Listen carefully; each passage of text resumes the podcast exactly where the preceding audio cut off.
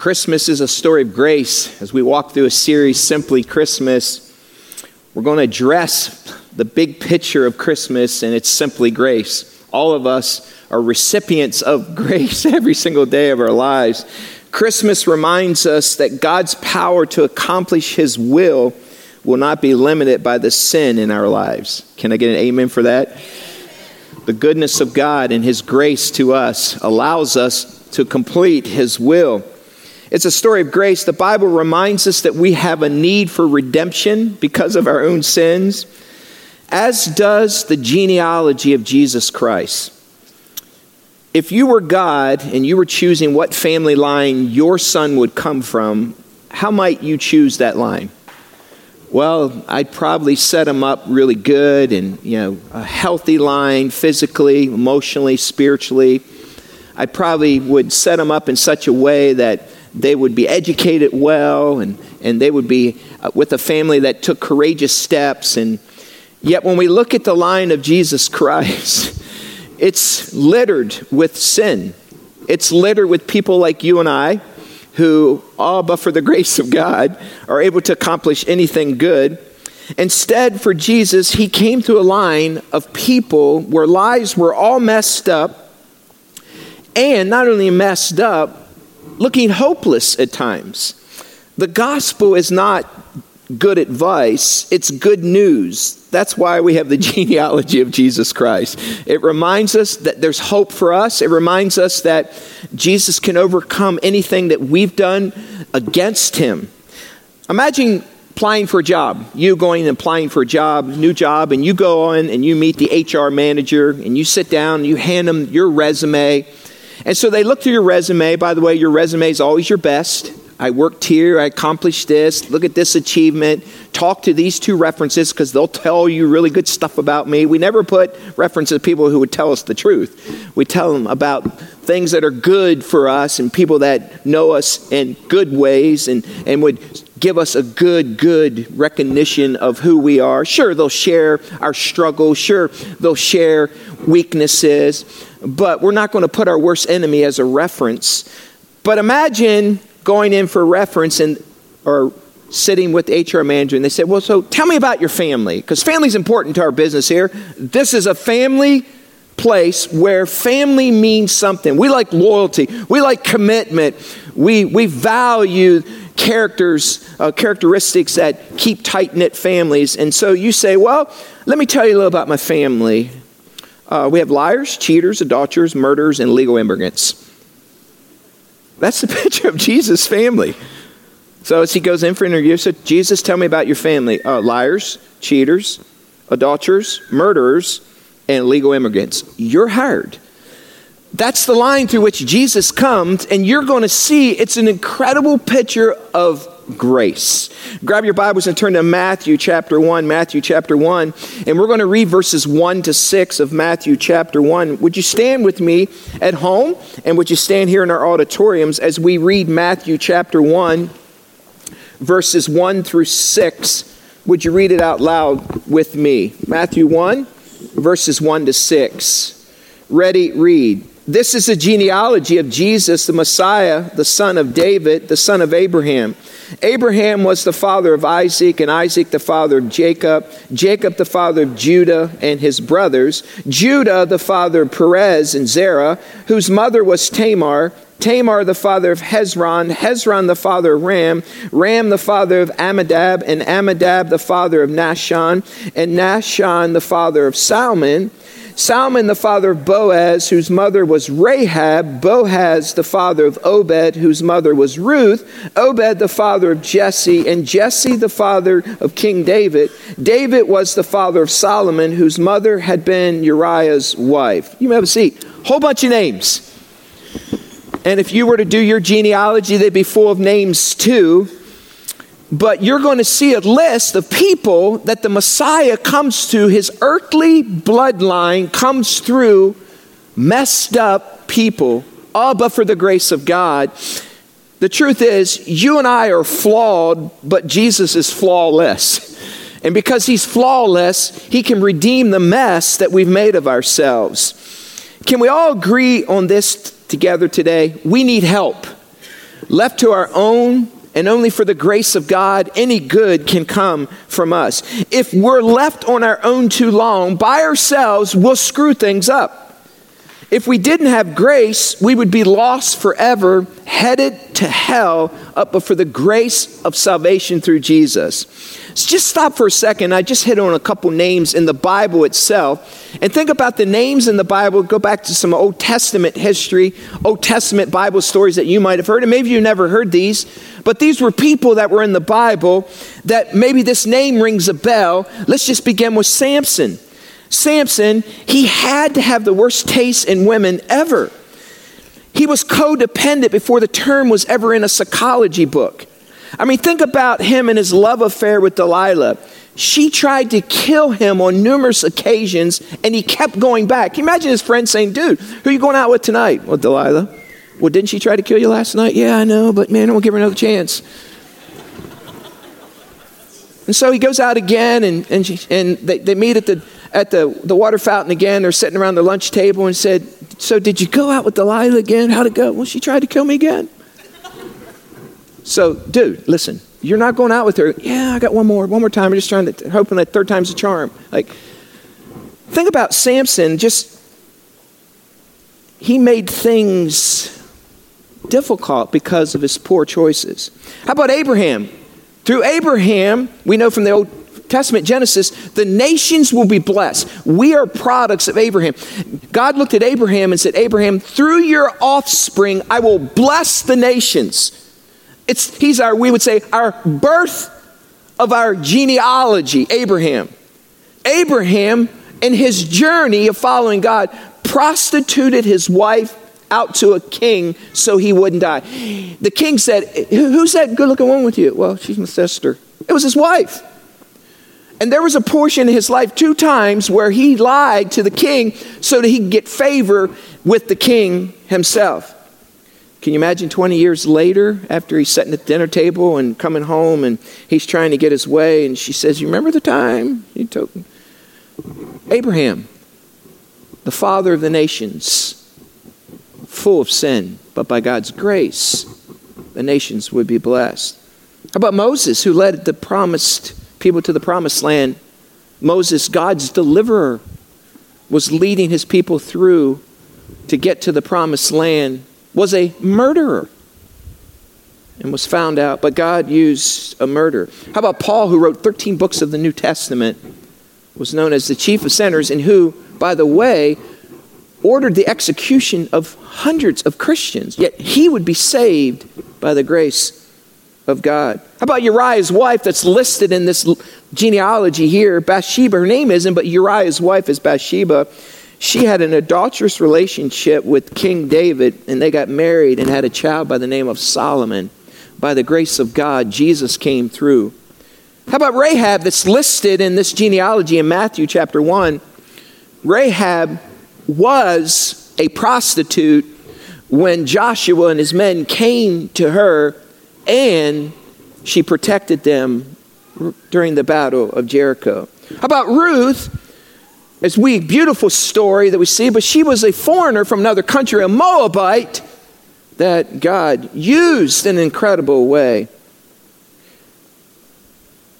I don't want to lower the standards and say live like you want to and abuse grace, but the picture is this had not it been for grace, none of us would be here today, nor would these people have been there. Christmas is a story about grace. No matter who you are or what you have done, there is room in the family of God for you. Can I get an amen to that? There's room in the family of God for you because of His grace. The Bible, from Genesis to Revelation, is a picture of grace, grace, grace, grace, grace, grace, where God didn't give up, where God didn't give up, where God restored, where God redeemed, and where God will make everything new for us. I come from a family of sinners. My family, I am a sinner. We are a group of sinners. You are a group of sinners. But for the grace of God, we wouldn't be lost forever. But by His grace, through Jesus Christ, if we trust in the salvation of Jesus, we have eternity with Him forever. You see, we need a Redeemer King, and that's why Jesus came, because the world is messed up. God will not be satisfied until it is cleaned up and redeemed for his glory. You may think that God's plan for you is over, but this genealogy shows that you that they have just begun. Christmas is a story of grace, and I long to share it with everyone. This week, me and my boys, our boys, went to Maryland to deer hunt and spent a big portion of the week there. It was a great trip, fantastic trip. Loving hanging out with Josh and Isaiah. And we built memories that'll last for a lifetime beyond me that we can talk about or they can talk about when I'm gone. Just priceless time in the mountains together. But on our way there, there is a place that we often stop in Breezewood called the Gateway Travel Plaza. And if you've ever been part of our Wild at Heart men's retreats, it's the place that we drive to in Breezewoods, Pennsylvania, and all the cars come together and they collect there. And so we say meet here, and, and usually within a uh, you know 30 minute, 45 minute period, all the cars come in, and we wait to gather together, and then we drive into the mountain together. Is where Josh and Isaiah were I were at this week and hunted. But over the last seven or eight years, there has always been the same guy that works the night shift, we would say the early morning shift, that has worked behind the counter. And it's the same guy. And every time I go there, we talk and I, hey, we're back, guys from Maryland. Yeah, you're going to float down the Potomac River and, and, and you're going to hike up or camp out up on the mountain. And I just felt convicted and compelled by God this time. And I told Josh and Isaiah, I got to talk to him about Jesus. Like, we keep coming here and I keep seeing the same guy. And if you know who I'm talking about, you've been part of the trips, and if you look at him, you can prejudge someone. His hair is down to here, and his bangs are straight across. He looks like a Christian rocker from Stryper Band. That's what a picture kind of kind of look. That gives you a picture. It's not a blow on him or a knockdown on him. It's just that's the picture that's there. And so I knew I wasn't going to leave that restaurant until I talked to him about Jesus.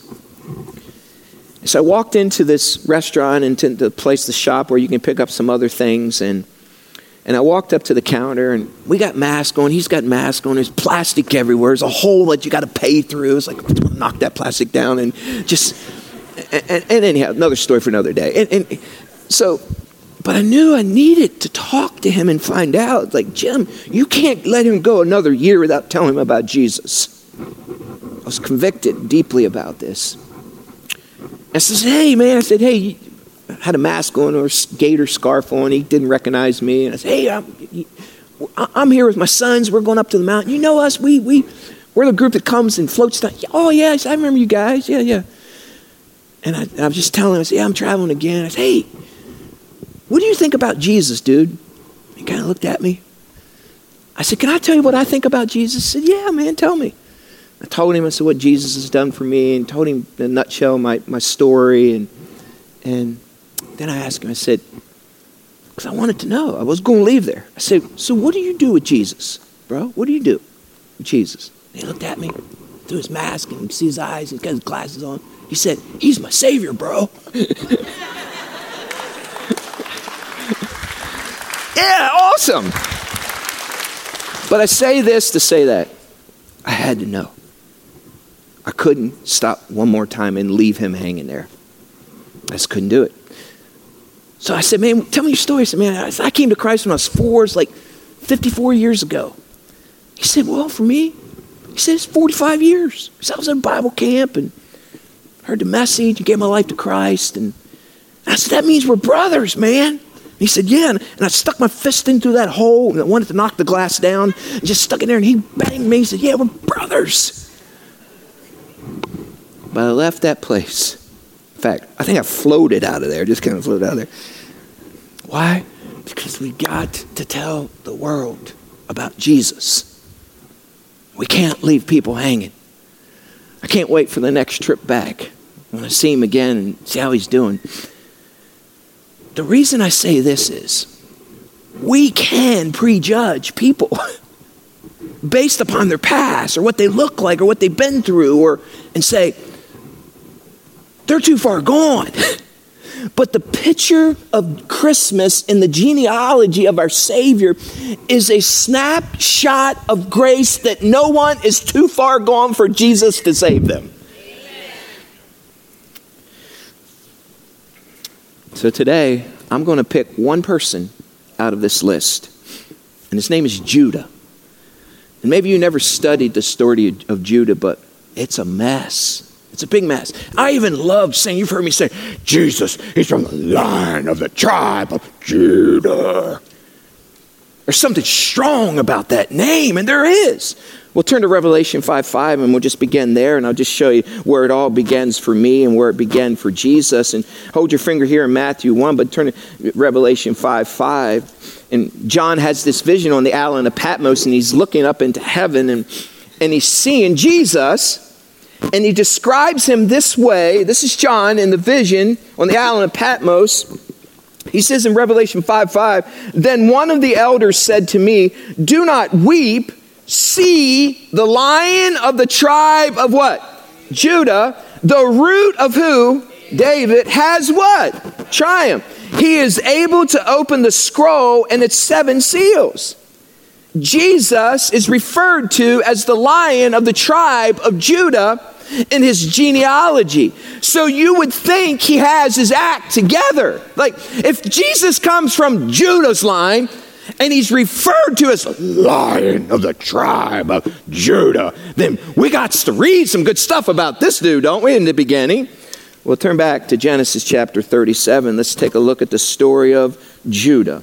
First book of the Old Testament, Genesis 37 and look at Genesis 37 and verses 26 through 28. Just follow along. It says this Judah said to his brothers, I'll pause there. Joseph account in the Old Testament, Joseph was the favorite son and he was the hated brother of, of, of, of this family. And one text says that he had a richly ornamented robe. In other words, he got the favorite coat. The Septuagint, which is a Greek translation of the Old Testament, is the only version that said he had a coat of many colors, by the way. It doesn't say it in, in the, we would understand in, in the Hebrew. But in any case, he was favored, richly ornamented robe, a coat of many colors, and his brothers hated him. So they're so jealous of him, they want to kill him and get rid of him. So they take him out and Initially, they want to kill him. They throw him into a cistern with hopes that he would die, and then they fabricate a story to their father that, he, that he'll be dead. Meanwhile, he's in the cistern, and this group of foreigners come, and one of the brothers said, Let's just sell him to these foreigners, and we'll go home and tell dad he's dead. That way, we get rid of the fave, and we'll get some favoritism from dad. Enter Judah right after they do this. It says in verse 26 of Matthew or Genesis 37 Judah said to his brothers, What will we gain if we kill our brother and cover up his blood? Come, let's sell him to the Ishmaelites and not lay our hands on him. After all, he is our brother, our own flesh and blood. His brothers agreed. He was probably feeling guilty. Verse 28. So when the Midianite merchants came by, his brothers pulled Joseph out of the cistern and sold him for 20 shekels of silver to the Ishmaelites who took him to Egypt. So he's gone. Dad thinks he's dead. They lie, all the brothers. Chapter 38, verse 1, it says this At that time, Judah left his brothers and went down to stay with a man of Adullam named Hira. There, Judah met the daughter of a Canaanite man named Shua. He married her and made love to her. Let me just pause because this is important in, in, in Old Testament customs. In the Old Testament, when a boy, yes, a boy, 13 years old, reached 13 years old, he normally got married. Can you imagine your seventh grader getting married? Come on, moms, can you imagine that? So Judah gets married, seventh grade. He's down into, marries a foreigner, it says, a Canaanite woman, and he made love to her. And verse 3 says this He, she became pregnant and gave birth to a son who was named Ur, son number one. She conceived again and gave birth to a son named Onan, son number two. She gave birth to still another son and named him Shelah, son number three. It was at Kezib that she gave birth to him. Verse 6 Judah got a wife for Ur, his firstborn, and her name was what? What's your Bible say? Tamar. Tamar is in the lineage of Jesus. So let's just pause. Judah gets married and has three kids, sons, Ur, Onan, and Shelah. And the first son meets Tamar and marries each other. So now you have Ur marrying Tamar. She's listed in the genealogy. But watch what begins to happen to Tamar with husbands. Verse 7 But Ur, Judah's firstborn, was what in the Lord's sight? Wicked. So what does it say? So the Lord did what to him? Put him to death. So death, number one. Tamar's first husband was a wicked man. And so the Lord just got rid of him, put him to death. Read on with me and watch what happens. Then Judah said to Onan, his second son, Sleep with your brother's wife and fulfill your duty to her as a brother in law to raise up offspring for your brother. Ur, who died, got one verse in the Bible. You know what it says? He was a wicked man and the Lord killed him. How'd you like to be inscripturated forever that way? Even though we get it wrong over and over again, God's power to accomplish His will is not limited by our sinful screw ups. So, verse 8, brother number two, Onan. Judah says, okay, you have to marry her now. Deuteronomy chapter 5 and verse 25, don't turn there, but you can look at it later, or 25 verse 5. Old Testament tradition and custom is this, and it when you were getting married as a woman, if your husband to be had siblings, the next in line, if he dies, your husband, then you must marry the next available brother that comes up next. So, you know what you did before you got married? You went to Instagram, you checked him out. Who's that next brother? If you didn't like what you saw, you know that one day you might have him. Nope, deal's off. so, what happens? Ur dies, next brother up, custom is. So now Tamar is married to Onan because that's the custom of the day. So what happens to Onan? He didn't like being married to Tamar. It says in verse 8 Then Judah said to Onan, Sleep with your brother's wife and fulfill your duty to her as a brother in law to raise up offspring. Verse 9 But Onan knew that the child would not be his so whenever he slept with his brother's wife, he spilled his semen on the ground. Parents, talk to your kids later to keep from providing offspring for his brother. He refused. And by the way, the word onanism comes from this Hebrew word, which means self gratification. He is inscripturated in the Bible, and he is known to this day with his name because of this act that he committed there. He did not want to have a baby with Tamar because here's why he was selfish and greedy. See, here's what he knew if a child would be born to Tamar from him together, then he would have to give over the rights of that land to that child that was to be born. And he did not want to share his property or the land, so he refused to consummate and have a child. And by the way, God did not look down upon this in any good way at all. In fact, look what it says in verse 10 what he did was what in the Lord's what sight? Wicked. So the Lord put him to what? Death also. I'm starting to think, Tamar? Like, how in the world, if you don't have any kids and no one's, and everyone, all the dads or husbands are dying, how in the world is a child going to be coming from your line? The Lord put him to death too. God does his greatest work in the mess of our lives. So watch what happens next. There's still this third son, Shelah, that's left. He's the last available son of Judah. And Judah is fully aware of, of that.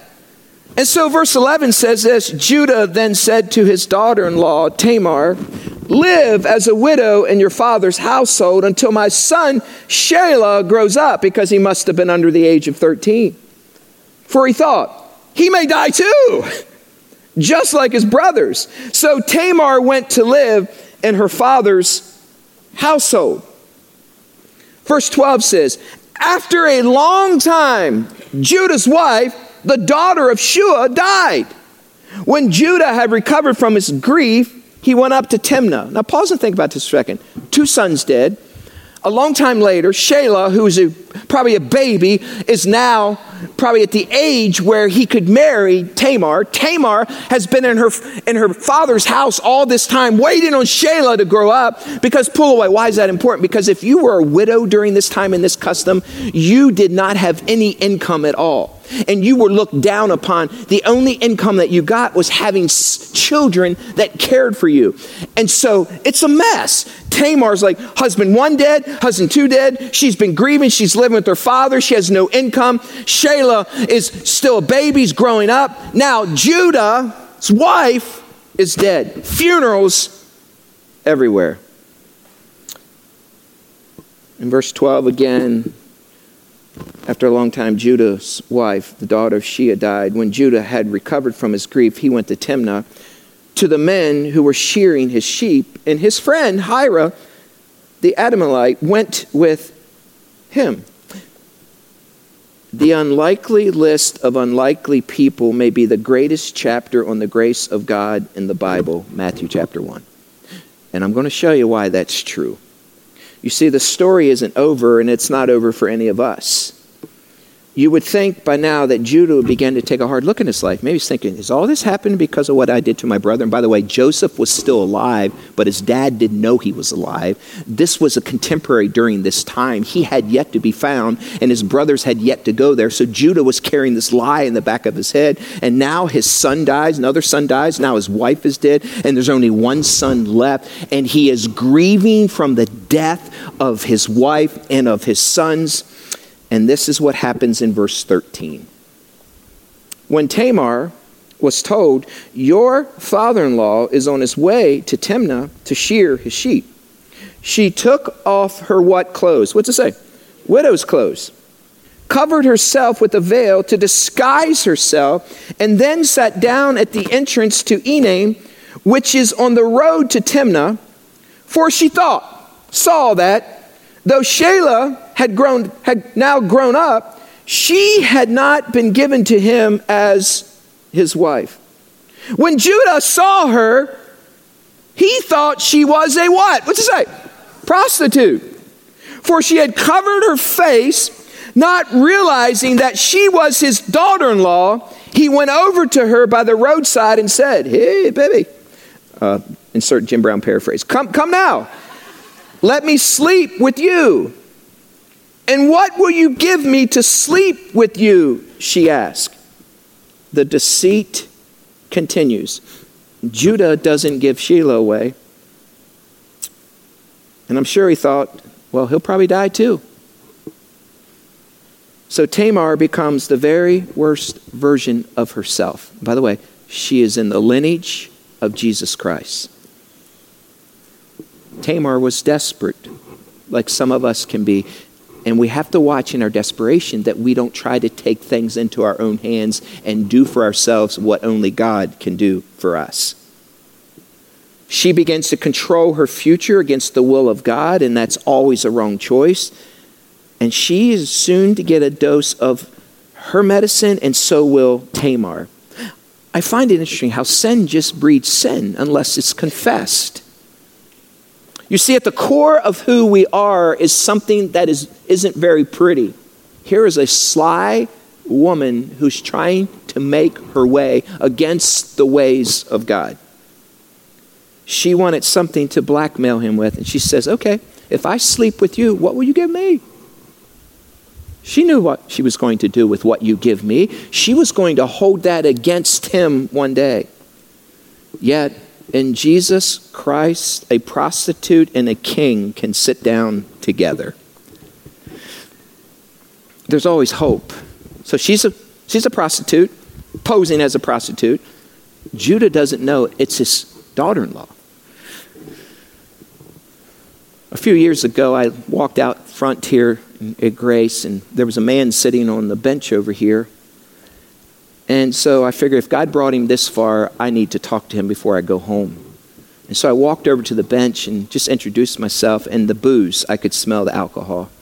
Very familiar smell. I can remember smelling that as a kid at home. So it didn't turn me off because I figured this guy was troubled. So I sat down beside him. I said, Hey, dude, tell me your story. What you doing here? And he began to talk, and he was a functional alcoholic. He was pretty coherent, even though he was inebriated. There are many functional alcoholics, I, I know many of them. And so I began to talk to him. I said, What brings you? What's your story? And I began to find out that he was a Navy SEAL. And so he began to tell me a story that he uses alcohol to cope with what he keeps seeing and so before he moved on, I stuck out my hand. I said, I just want to let you know, bro, thank you. Thank you for serving. And he looked at me. I said, Yeah, thank you. I said, I am able to go in that church and have freedom to present the gospel because you gave us freedom on the field.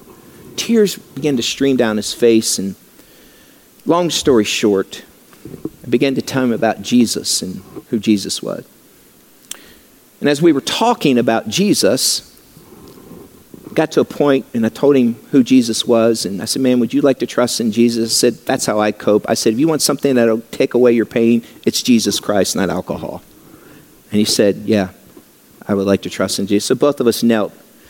Got down on the white bench and he had a backpack on. I said, Dude, do you need to take off your backpack. And he pulled his backpack and a couple beer cans. And I looked in there, there were 24 ca- bottles or cans of beer. And he was, and we set that to the side. And in his moment, where God reached down. He prayed to receive Jesus Christ as Lord and Savior. And I took his beer over and I said, dude, you don't need to cope with this anymore. And I went over and unzipped it and dumped it in the trash can and took him home. But what I told him, he says, I have done too much wrong in my life for God to ever love me enough to save me. And I looked at him and said, dude, that's why God loves you. that's why Jesus came. It's a picture of grace. And so we could pause and hit the button right here and think, how in the world can any good come from this story? Like, dad, father in law is about ready to sleep with his daughter in law, and he thinks she's a prostitute, and Jesus comes from that line, the Messiah of the world. Watch what happens next in this story. Verse 17, she 16, she asks, what will you give me if I sleep with you? He says, I'll send you a young goat from my flock, he said.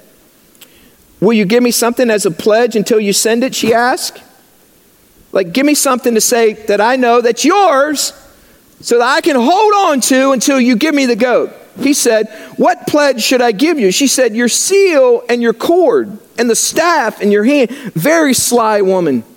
She answered, so he gave them to her and slept with her, and she became what by him? What's your text say? Pregnant. After she left, she took off her veil and put back on her widow clothes again. Meanwhile, Judah sent a young goat by a friend with hopes of getting back his seal and his signet and what he left so he could sleep with her, so he could cover his tracks sent a young goat by his friend in order to get his pledge back from the woman, but he did not find her. Oh, imagine that. He asked the men who lived there, Where is the shrine prostitute who was beside the road at Enaim? There hasn't been any shrine prostitute here, they asked.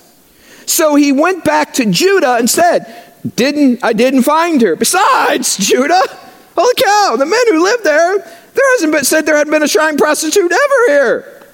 Then Judah said, Let her keep what she has, or we will become a laughing stock after all.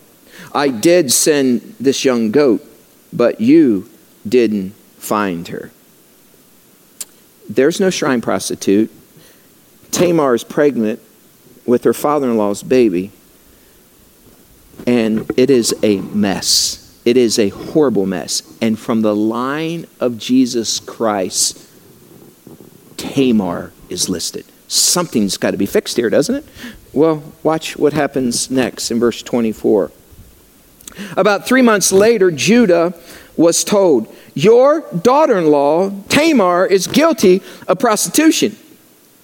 And as a result, she is now pregnant. Judah said, Bring her out and have her burned to death. No grace at all. He just wants to destroy her. Because why? Because now his son, Shelah, can marry someone else and get rid of this woman. Every time she marries one of my sons, they die. She's a wicked woman, and besides, she acted like a prostitute. Anyone that acts like a prostitute, just burn her. He commanded that she be burned, kill her. And all the while in the back of his head, he had known he had slept with a prostitute three months earlier. Verse 25 mean says this as she was being brought out. Picture this. As she was being brought out, she sent a text message to her father in law.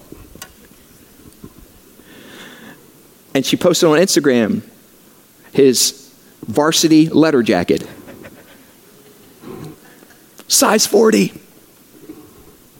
Can you imagine the look on his face as he got this text message? And hashtag was fits good Hashtag go Falcons. He's caught red handed. The text says this. As she was being brought out, she sent a message to her father in law I am pregnant by the man who owns these, she said. And she added, See if you recognize whose seal and cord and staff are these. Judah recognized them. You bet he did. And and said, She is more righteous than I, since I wouldn't give her to my son Shelah, and he did not sleep with her again. The gospel says, The worse you are, the better candidate you are for the grace of God. Come on, come on. Is that an amen? That's what the gospel is. The gospel isn't good advice, it's good news to weary sinners like you and me.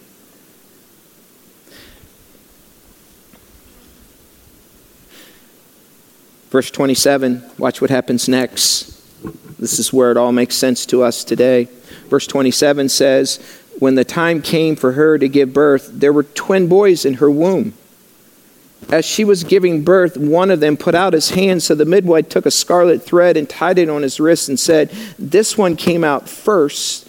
But when he drew back his hand, his brother came out, and she said, This is how you have broken out. And he, he was named what? What's your Bible say?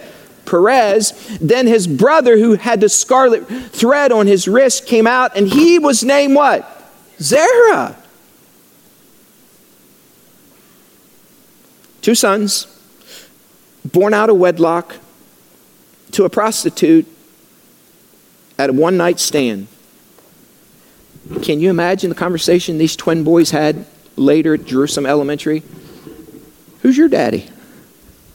Um, actually, he's my granddaddy. What? Yeah, yeah, yeah. Let me tell you a story. Yeah, my mom, yeah, she was having a hard time and she was grieving and she didn't have any money. And, and so she decided she'd dress as a prostitute and she went down the street. And then my, then my granddaddy, his wife had died and grandma died. And and he was walking in sin too, and he was grieving. He probably remembered what he did to his younger brother because he had done some wicked things to him. And yeah, yeah. And he saw this woman that was pretty and had a one night stand, and, and you wouldn't believe what happened. Mom got pregnant by my granddaddy. And not only that, I got a twin brother too. And little did they know in Jerusalem Elementary, by the way, that one day the King of Kings and Lord of Lords would come through this line. Come on, can I get a witness and amen for that? Never, ever, ever, ever give up on anyone. Because the grace of God can take messes like this and bring a message of hope years down the road. You see, God loves us as we are, not as we should be, because we are never going to be as we ought to be. All but for the grace of God. So turn to Matthew chapter 1. Maybe you forgot already. We spent so much time in Genesis and you already forgot all those names. Like they're just names, name, name, name, name, name. I'm the Ramdam and blah, blah, blah, blah, blah, blah. Go back to Matthew chapter 1 and look at verse 3. Judah, the father of what? Perez and what? Zerah, whose mother was what? Tamar. Perez, the father of Hezron Hezron, the father of Ram. Look at the story. That there it is. Your past does not determine your future. How do I know that? Look at verse 16 of Matthew chapter 1. And Jacob, the father of Joseph, the husband of Mary. And Mary was the mother of who? Jesus, who is called the what? Messiah. When everything shakes, our God is unshaken. You know why I love this story? Many reasons. Because Jesus came from a broken family. And many of us come from broken families. And God can take brokenness and bring wholeness from it. When there is hope in the future, there is power in the present. Our Savior came from this line. God let the lineage of Jesus come from a tangled mess of dysfunction. Let me tell you, why do I love this? Because of the grace of God in my own life. God reached down into a broken family 54 years ago and rescued Jimmy Brown from that and said, There is hope for you and your mama. There is hope for you and your sisters. There is hope for you and your brother to come, and I will rescue you with the grace of God, and I will take this brokenness and bring life. And that's what he did. And that's what he does for all of us. So I love this story because never give up on anyone. The grace of God can transform lives forever. I am here today because of the grace of God.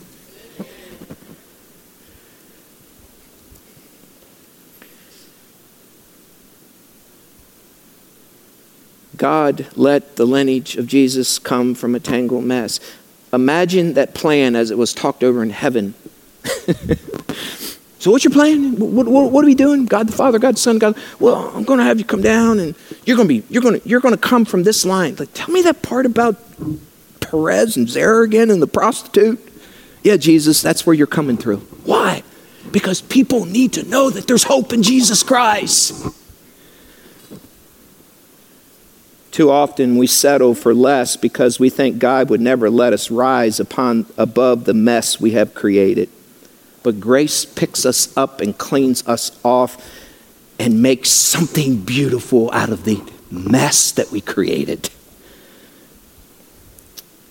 There are times, and will be times, when it looks like it's over for us. Grace keeps picking us up it's never over until God says it's over. The mission is never complete until He calls us home. If you've ever watched a series of movies on Netflix or whatever you want to watch it on, there's benefits to looking ahead. I like Tom Cruise in Mission Impossible. And every episode of Mission Impossible, they have different names. It always looks like he's going to die, like it's done. Like, this mission is no longer possible. But because I know and I can look ahead on Netflix and I can see episode six or episode five or episode four, there's a picture of Tom Cruise on the front of the, the, the Netflix or on the DVD. And so what I know, he's not going to die, he's coming back there's hope because his picture keeps appearing on the pages of the next book, of the next chapter. It looks like it's over, but it's not over. And, and the same is true for us. It's not over. Why? Because Jesus continues to be pictured in every book of the Bible. And when it feels like it's over and we screwed it up so bad, just look ahead. His face is there, and we have hope in Christ.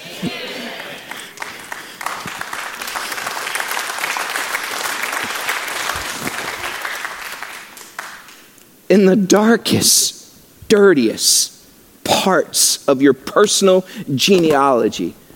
Jesus is turning your mess into good.